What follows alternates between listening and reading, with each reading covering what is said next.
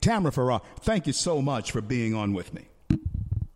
Oh, thank you so much for having me, C.L. Bryant. So glad I could meet you at one of our great FreedomWorks events up in Vancouver, Washington last weekend. That was awesome. Now, Tamra, you are the senior advisor for strategic partnerships with Parents Know Best for our organization. Talk to us about your mission and what you are trying to accomplish for the American child in their schools. Yes, thank you so much. I love networking groups, building coalitions alongside our wonderful Education Reform Director, Laura Zork, in multiple states across the country. We are committed to working together and having those strategic partnerships so that we are better together than we are, complementing one another rather than competing. ParentsKnowBest.com. And for moms and dads, my heart is with you. We stand for your rights as parents in education. And that is my passion every day, to fight for parental rights and for the kids that are being absolutely polluted in their schools today rather than educated.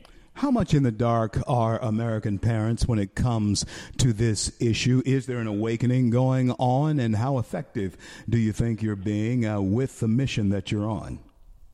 Yes, there's definitely an awakening, and all of us that have been in this movement, for the last 2 years will tell you that really it was during the COVID lockdowns when kids were at home on their computers and parents were home, and they're looking over the shoulders of their children and they're shocked at what they're seeing.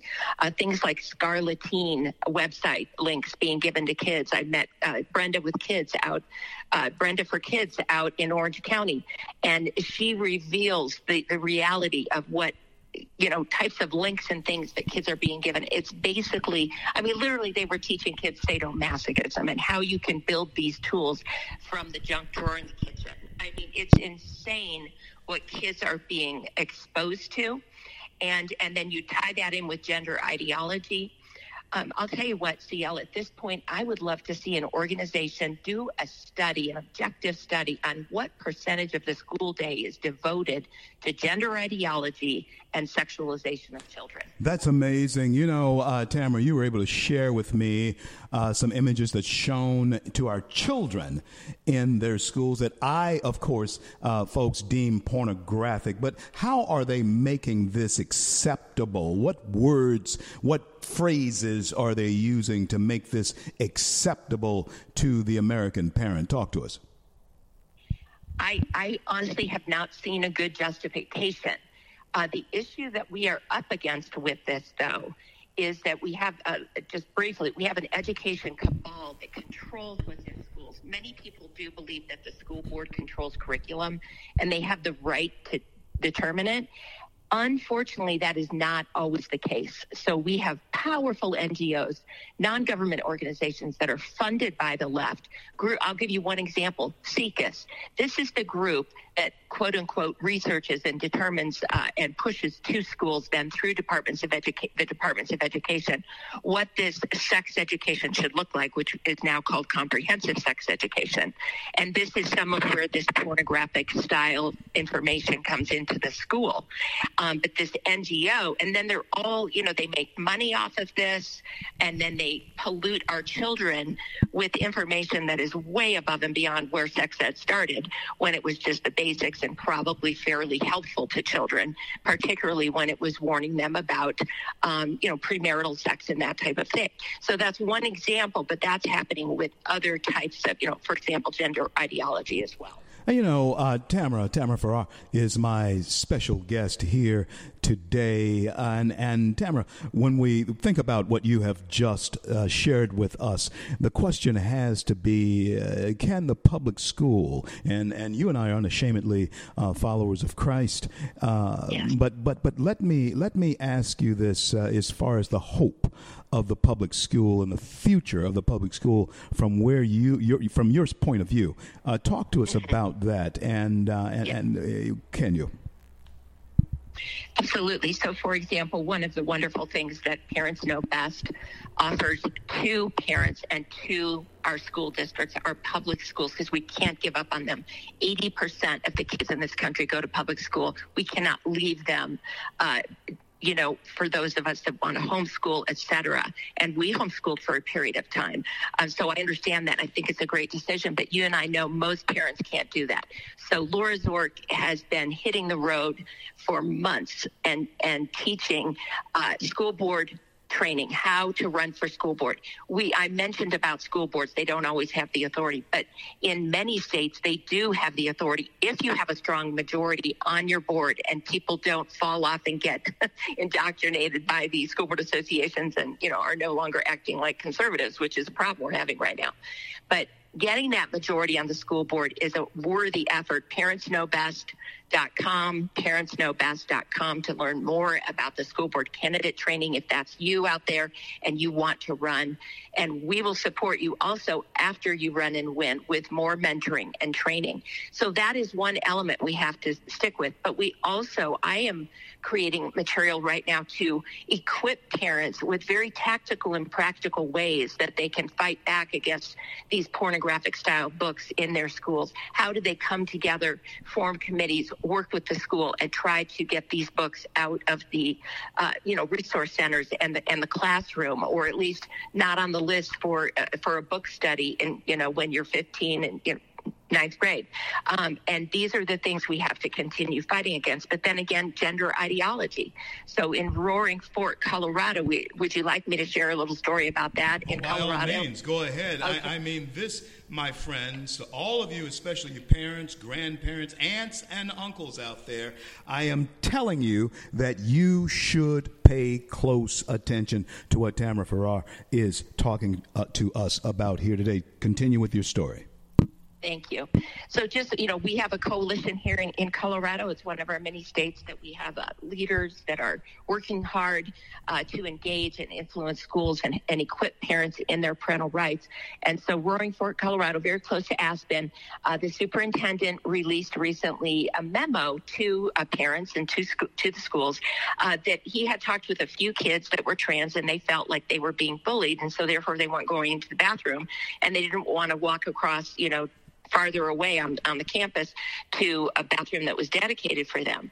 Okay, so, all right, nobody should bully anybody. CL, you and I agree.